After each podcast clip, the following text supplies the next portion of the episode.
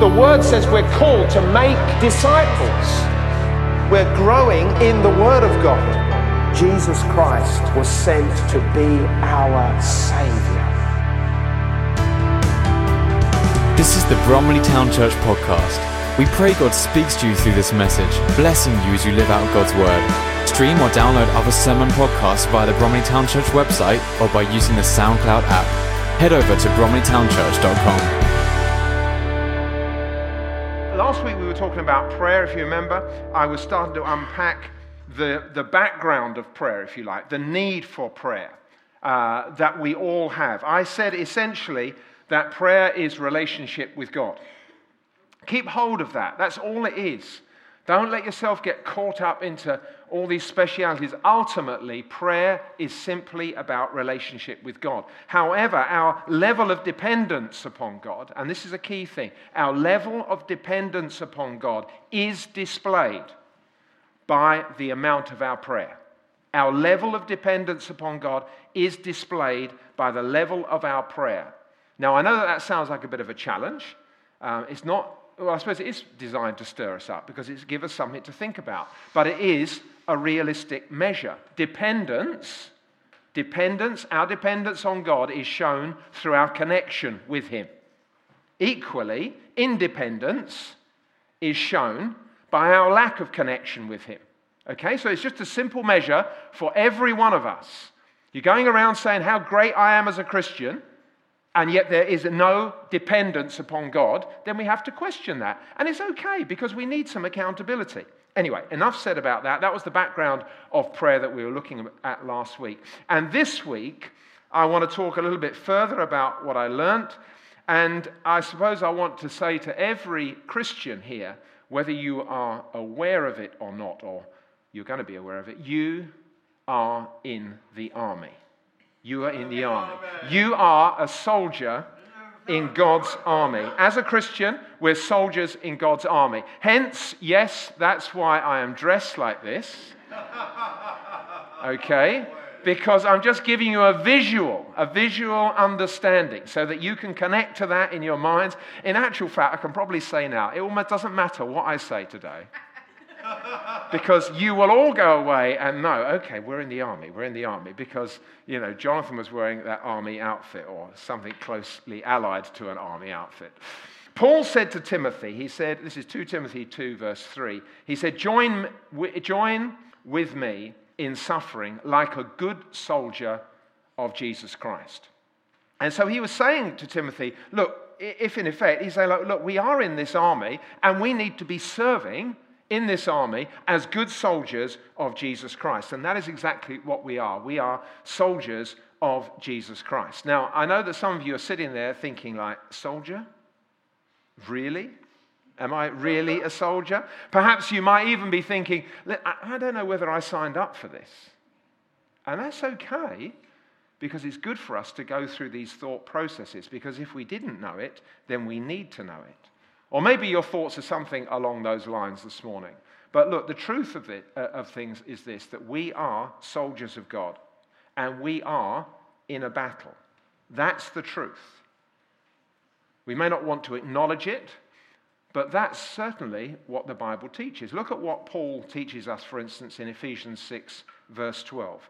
Paul writes this He says, For our struggle is not against flesh and blood but against the rulers, against the authorities, against the powers of this dark world, and against the spiritual forces of evil in the heavenly realms.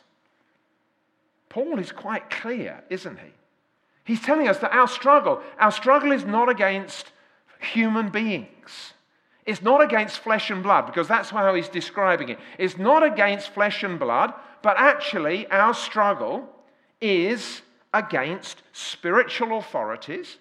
It's against the powers of this dark world. It's against spiritual forces of evil in the heavenly realms. Now, here's the thing these forces are not necessarily visible. But that doesn't mean to say that they're not real, because they are.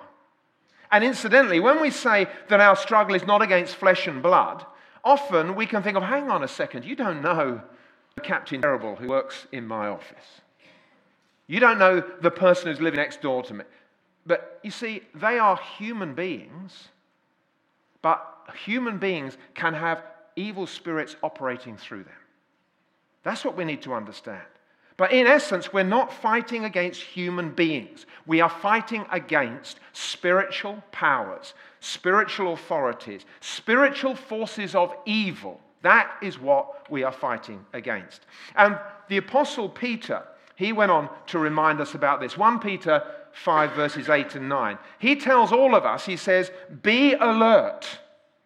Be alert and of sober mind. Your enemy, the devil, prowls around like a roaring lion looking for someone to devour. Resist him, standing firm in the faith, because you know that the same that the family of believers throughout the world is undergoing the same kind of sufferings. Your enemy, the devil, is how he starts off. Your enemy, the devil. Did you know that you have an enemy who is the devil, who is called Satan. That is your enemy. Now, I have realized within myself look, I, hang on. Tell us something we didn't know. I know you could say that to me. I know you could say that to me. We know this. Listen, there's a difference between knowing and believing. There's a difference between holding something in your mind and actually having that knowledge affect the way that you live your life. I know that to be true. Because I know that, oh, yeah, I know that our battle is, isn't against flesh. I've read those scriptures. But it doesn't matter whether I've read them, it's about whether I'm living them, whether I'm living in a way that I fully understand that. Do I understand that I have an enemy? Now, here's the thing we're sort of taught in the Bible to love everybody, aren't we? And you should be loving, you should be loving your neighbor as yourself. And so there's a sense, I think, even within me, that I thought sometimes about the devil. He's a nasty person, but we're actually not going to be nasty to him. We're going to try and be nice to him. And in the end, we might see him change. There is something in the background of my thinking, I think, of that type of thing. But actually, I've understood from Scripture, or I would say that I am understanding from Scripture, that I need to understand that He is my enemy. He is against me and He is against you. He is actually prowling around. So we're told to be alert and sober because our enemy, the devil, is prowling around like a roaring lion and he is looking for someone to devour. Satan is not a human being, he is a spiritual being and he is our enemy. You know, Proverbs 8, verse 13, it, uh, and this isn't going to come up on your screens, but I read this the other day. It says this To fear the Lord is to hate evil. To fear the Lord, and we're supposed to have an awesome respect of God. That's what it means to fear the Lord. To fear the Lord is to hate. And I thought to myself, that's quite strong language that the Bible's using there. The Bible tells us to hate evil. The devil is evil. We've got to learn to actually get ourselves in the right framework here. We need to hate the enemy. Why? Because he is against you. And he is seeking to do things against your life and against your family. And you know what? God is against the devil. He's already said he's judged. The enemy has been judged, and his destiny is going to be in the lake of fire. In Matthew, he talks about this. Uh, he, he talks about the fact that Judgment uh, is coming upon Satan, and his place is going to be in the lake of fire. He says, Judgment will come because the ruler of this world has already been judged. He's going to go into the lake of fire. There's a destiny for the devil. God hates evil, hates evil, therefore, he hates the enemy, and his destiny is sorted out. This is the scripture I was looking for when he says, Depart from me, you who are cursed, into the eternal fire prepared for the devil and his angels. Sorry, I misread that. Uh, that's what we're looking for.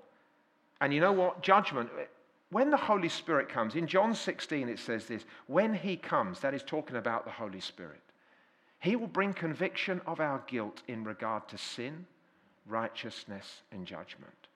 In regard to sin, because men do not believe in me righteousness is available because I go to the Father and you will see me no more. And judgment will become because the ruler of this world, the ruler of this world, has already been judged. Satan has already been judged. Evil, we're going to dismiss evil. We're going to break evil. Evil is going to be dealt with. And it has been dealt with through the cross, but that final wrapping up of evil has not been sorted out yet. That is yet to come. Do we see evil increasing in the world? You do. We're aware of the fact that wickedness has been increasing. We're aware of the fact that wickedness is around us. Listen, the enemy of our souls is prowling around like a roaring lion, and he is looking for someone to devour. If there was a real lion here, he would be running out of the building. It's as simple as that. Why? Because we would be afraid that that lion might lock his jaws around our leg or our arm or our head or whatever. So, to protect ourselves, we get out. This picture here is being shown of that's what the enemy is like. He is prowling around, he is against you, he is evil, he has a destiny that God has already declared. He has been judged for what he is and what he is like. And that destiny is in a lake of fire. And he is against you. And he is prowling around to see if he can actually take hold of you. So, what we're finding in the Bible is this the Bible is informing us, and we must, that we need to consider ourselves as soldiers in God's army because we are in a battle. We are fighting against spiritual powers. And we have an enemy that is looking to devour us. Okay, so that's what we read. Now let's try and look at the reality of what is going on in our lives. Because I suspect ourselves thinking, as I find myself thinking, well, that's what we read. But the reality is something different. In actual fact, are we really in a battle? Or is that just fictional? Is that just something the preachers preach about, we hear about every now and again? So, if you like, our challenge is this Do we really accept that we are in a battle, or do we just walk around ignoring it? It's strange because, as I've said, many of us would be fully aware of what Ephesians 6 says the fact that we fight not against flesh and blood. We're aware of that, we've read it. But I'm not sure that we really know what to do with it. So we read it, but what are we supposed to do with it? It seems to me that there's an acceptance in our minds, certainly. Yes, okay, I've read that, I understood that. But there seems to be a disconnect in the reality of actually working it out in our lives and whether we really believe it or not. It's almost like we know in our minds that there's a spiritual realm, but practically we carry on as though it doesn't exist. And that's certainly the case here in the West. Now, I want to contrast that because when you go out to Africa, and certainly when I went out to Uganda and the people I speak to there, we find a different mindset. They're coming from a different position. They're coming from a background, which we know, of occult things, of witchcraft things, where you have witch doctors, as there are in many nations around the world. And so when you see these, I mean, I've been to Haiti and I know that the witch doctors actually fly flags outside their house to indicate this is a place where you can come to a witch doctor and where if you pay your money or do your sacrifices, you can receive some prayers and some power from him and incantations from him that are going to help you. So that's widely known. It's actually marked out, but you don't see that here. So therefore, the tendency is to see it there. Well, of course, that's what they have in those countries. And our mindset is very much set in that way. That's what they do, but we're different. So we're separating ourselves. But when you talk, as I have done to my Ugandan friends, and they're talking about their families or their villages or situations where there were the witch doctors that lived in those places, they would know that people come to the witch doctor, and the witch doctor would say to them, okay, for that situation, you want to get healing from that, or you want to get promotion, or you're looking to get that job, then you need to come to me, and you need to pay me, or you need to bring me a goat, or you need to bring me this level of sacrifice. So that this type of sac- this type of situation requires this sacrifice. Oh no, this type of situation requires a higher sacrifice, and so it might need a bull or something like that. There's something that's necessary to do, and they would go through those incantations, and those people would find they could get results from that. because there is power in the spiritual realm. But I'm talking right now about the negative power. This is the demonic power. But things can happen. They have a background and an understanding of those things. I've talked to them people who said, like, yes, in my village there used to be a group of people who would do this. So the witch doctors would gather around at night, they would be banging their drums, and they'd be singing songs, and they'd be calling upon their spirits, and they would do this for hours until one of them would suddenly start speaking now with a different voice as the Spirit had come. And now they would connect with the spiritual realm. There's a reality that they can see and they know about that says, oh, no, no, no. When we're talking about spiritual things, this is real. You bring that back to here, and I think most of us would accept, well, I hear that. My experience doesn't really relate to that. After all, in the Western world, well, do we even have those things happening? You see, the problem is this there's a naivety about us. In fact, I would actually say it's not just a naivety. What is actually happening is that we're not really relating to this. If we come to Scripture, hang on a second, let's just ask ourselves do we see these things happening in Scripture? Of course we do. Let's go to Moses. What happens? Moses is in Egypt and he's called to bring out the children of Israel. I'm going to bring them out. That's what the message that he's got from God. And God is going to send plagues upon them. And so Moses goes to Pharaoh and he says, Let my people go because they're going to come and worship me. And so Pharaoh says, like, I don't know about that. So Moses says, Listen, my friend Aaron, my brother Aaron, is going to lift up his rod and he's going to cause the water in your lakes and in your rivers to turn to blood. And so Aaron stretches out his, his rod and suddenly water in different places becoming blood. So what does Pharaoh do? He gets hold of his magicians, the people who know how to operate in the demonic realm, and they come and they do exactly the same thing. Okay, so then that thing passes. Now, the next plague that comes along is that Moses says there's going to become frogs. Aaron is going to stretch out his hand, and there's going to become frogs out of the rivers. And these frogs are going to come into your homes, and they're really going to upset your lives in all sorts of ways. There's going to be hundreds and thousands of frogs. And so Aaron stretches out his rod, and certainly these frogs come out, and this plague of frogs comes to them. But uh, Pharaoh goes to his demonic people, his magicians, and according to their secret arts, they do the same thing. You see, in Scripture, we're seeing there's the power of God and there is the power of the demonic. These things rest. Now, as it happens, if you read on about the plagues, when it comes to the plague of gnats, and Aaron stretches out his hands and says, There's going to be gnats that are going to come across the land, they're going to bite you, and you're going to get really fed up with it. The magicians have a go, and the magicians can't do that through their secret powers.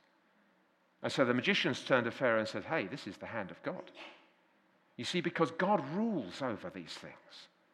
But the thing is, these powers are real. And it's not just the situation of the plagues. You think of the story of Elijah on Mount Carmel, when he's up there with Mount Carmel and they've got, they've got this contestant, contest between the prophets of Baal. Here's the, the prophets who are worshipping demonic forces. And he says to them, Okay, who's God? And the people say, Actually, the people are quiet. The people of Israel are quiet. They don't know. Which way should we go? Because we've seen spiritual powers in Baal, we've seen spiritual powers in God. Which, who are we going to serve? Who's the best God? So rather than answering the question, they just remain silent. But there's a contest that uh, Elijah throws down. Okay, listen, we're going to have a sacrifice. And the God who answers by fire in other words, we're going to make our sacrifice, but we're not going to light the sacrifice. We're not going to put any fire on it ourselves. We're going to call upon our, our powers, and the God who answers by fire, he is God. Okay. You don't see the prophets of Baal saying, like, oh, I don't think we can do that. Quite the opposite. The prophets of Baal say, yeah, okay, that's fine. Let's go for it. So they set up their sacrifice, and you see that they, you go first, they set their sacrifice up. They're doing their incantations. They're dancing around. They are calling upon the demonic spirit realm that they might be able to call down the fire that they know that they can bring. But here's the thing Elijah has closed the heavens through his prayers. Because God is able to do that.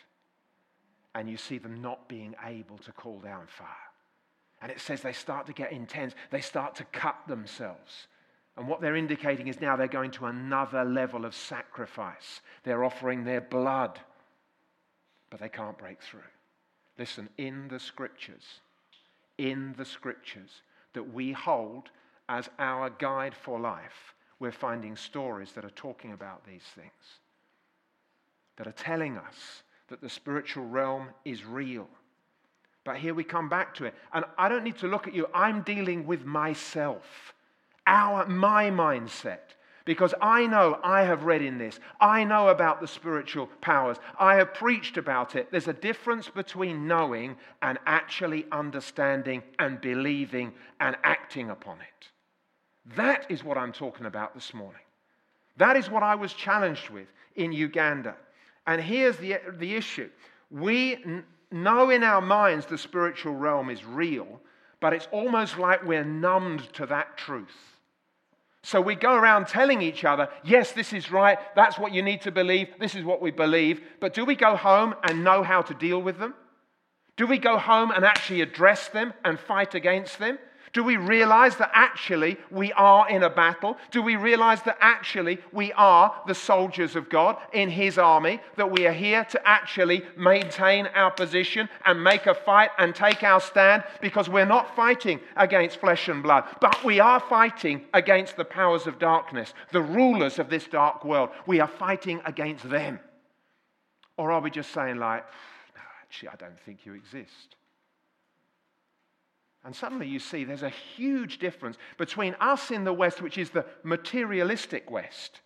But materialistic from this point of view, materialistic because we believe in material things. Not just that we want to collect them and have them and own them, which of course we do because that brings satisfaction and delight to us and we love to do those sorts of things. Not just that, but materialistic because if we can see it, if we can touch it, if we can taste it, it is real. But if we can't, I don't know whether I can take hold of that at all. And suddenly, what I find is that we're in a position where we are being deceived. We're being deceived. What does it mean to be deceived? It means that you are being misled. You are being misled by a false appearance or by a false statement. You are being misled. You're being lulled into something. You're being rested into something that just causes you to stay there, but it's the wrong thing. The serpent came, if you remember at the beginning of the Bible, we see Satan arriving in the form of a certain serpent. He's speaking to Eve and he's telling her, Did God say you shouldn't eat that fruit? We know the story. Well, the story is, if you don't know the story, that of course Adam and Eve did eat the fruit from the tree that they weren't supposed to eat.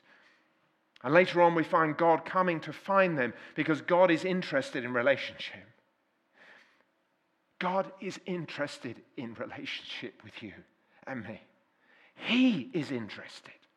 It's not just about whether we are, He is interested in relationship. And so we find in Scripture that God came into the cool of the afternoon and He was looking for Adam and Eve. Adam and Eve had hidden themselves because now sin had entered their hearts and it caused them to hide away from God. So God is calling out to them, "Where are you? Where are you?" And of course, eventually they, you know, they come before God, and He says, "Like, hey, what's going on?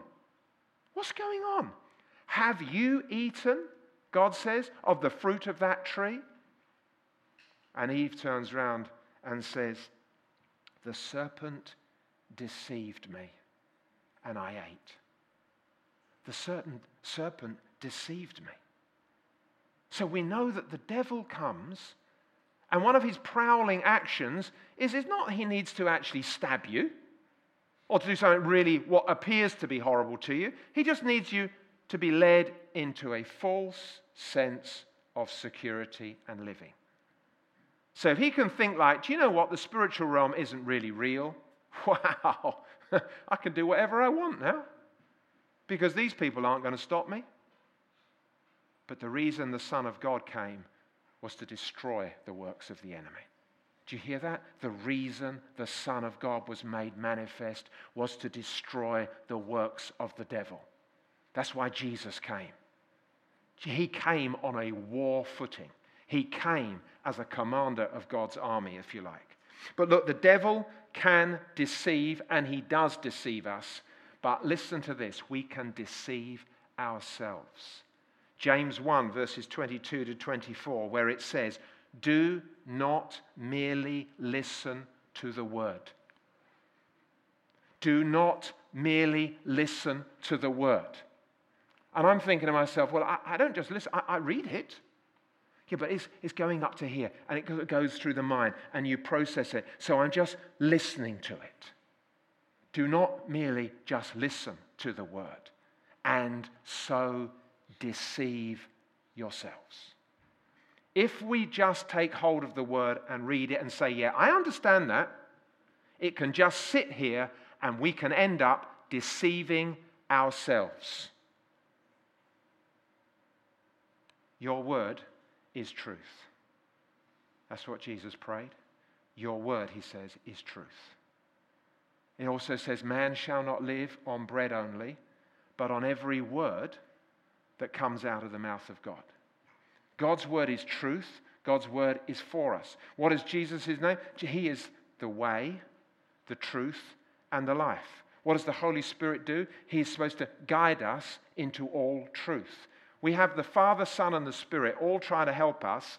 And yet, what happens to us is that we're receiving the word, we're reading the word, and it can be just sitting here, and we're not actually taking hold of it and believing it and being strong in it, when that is exactly what we need to do. The verse goes, Do not merely listen to the word and so deceive yourselves. Do what it says. Anyone who listens to the word but does not do what it says is like someone who looks at his face in a mirror and after looking at himself goes away and immediately forget what he looks like. I had a look at myself in the mirror before I came down here. I'd forgotten about that, and suddenly I saw that I was wearing these fatigues. That's what it's saying. Is it, look, we all know what it's like. You look at the mirror, you get yourself, and as soon as you walk away, well, what do I look like? You, you're trusting in that, that everything's going to be all right, but you've forgotten because you're no longer there. We can deceive ourselves. Hallelujah. Hallelujah. Okay, we're going to jump that. Okay, let me just finish off with this because we can look at this a little bit more next week. Let me just share this. Let, us understand what the activity of Satan is, the character and the activity of Satan. Let's just leave ourselves with this. Because if we do not know our enemy, then there's no actual understanding for us to go for it. You don't know what you're fighting, you're not going to fight. You've heard all these things before, because it's the sort of things that comes up in business talks and encourages you. If you don't know what your targets are, how are you ever going to meet them? Very true. If you don't know who your enemy is, how are you ever going to stand against him? The answer is we don't.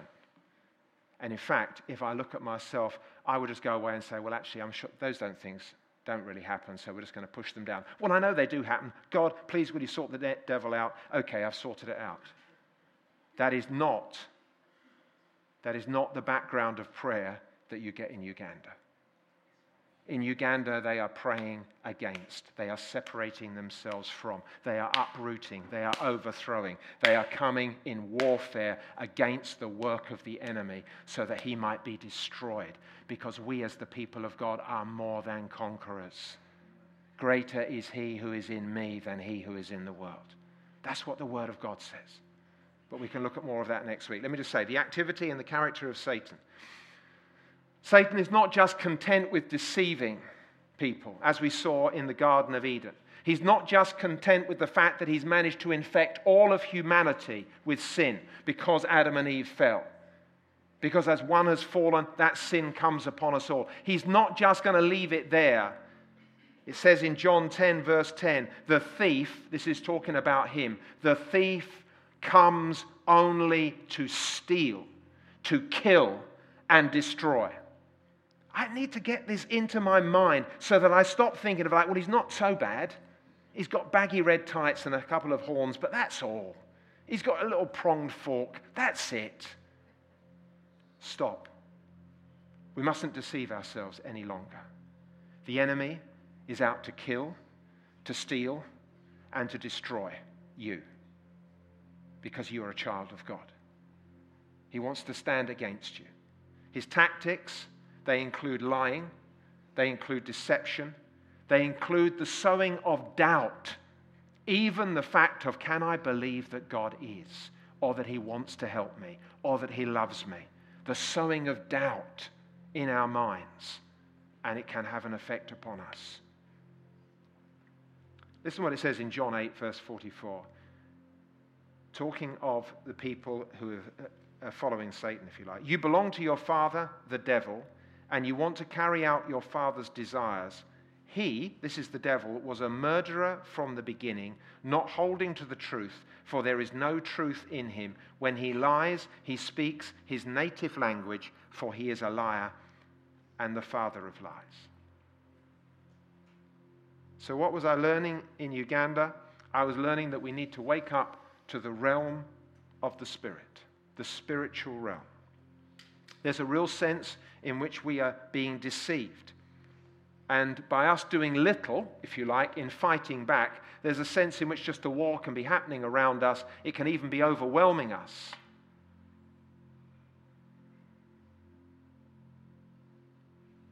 That's not what the church is about. The church is God's answer. The manifold wisdom of God shall be made known to the powers and the principalities. That's who we are as the people of God. And therefore, there is something that we have to rise up into. There's something that we need to become. And it's not that, oh, we can suddenly do it. We can do none of this without Him. But we have a commanding officer in our army who will lead us if we'll allow Him to, if we'll come under His authority. The Word of God says, submit yourselves to God, resist the devil, and He will flee from you. We have a commanding officer that we need to come under and for him to operate over us. Proverbs 3, verse 5 and 6 came to my mind this last week. Trust in the Lord, it says, with all your heart. Trust in the Lord with all your heart and lean not to your own understanding. Our understanding is, oh no, I'm not sure this is real. Is everything that Jonathan said this morning biblical, or can we believe it? You need to go back to your scriptures and look for that. But not only look in your scriptures, like me, you need to come before God and say, God, I need your help here. Because I can see that what your word is saying and where my life is, the two don't match up. There's a disparity in my thinking, and that needs to come together. I need to hold to your truth. I need deception to go. I need doubt to go. And I need to resist them and stand against them. So we want to trust in the Lord with all of our hearts, lean not to our own understanding. In all of our ways, submit to Him, and He will make our pathway straight. That's what the Word of God says. So, amen. We're soldiers in God's army, okay? We are at war against the enemy, but He has been defeated by the cross. Amen. Thank you for listening to this message from Bromley Town Church you are always welcome to visit us on a Sunday morning or join us again for more messages here online. You can also stay connected with us at www.bromleytownchurch.com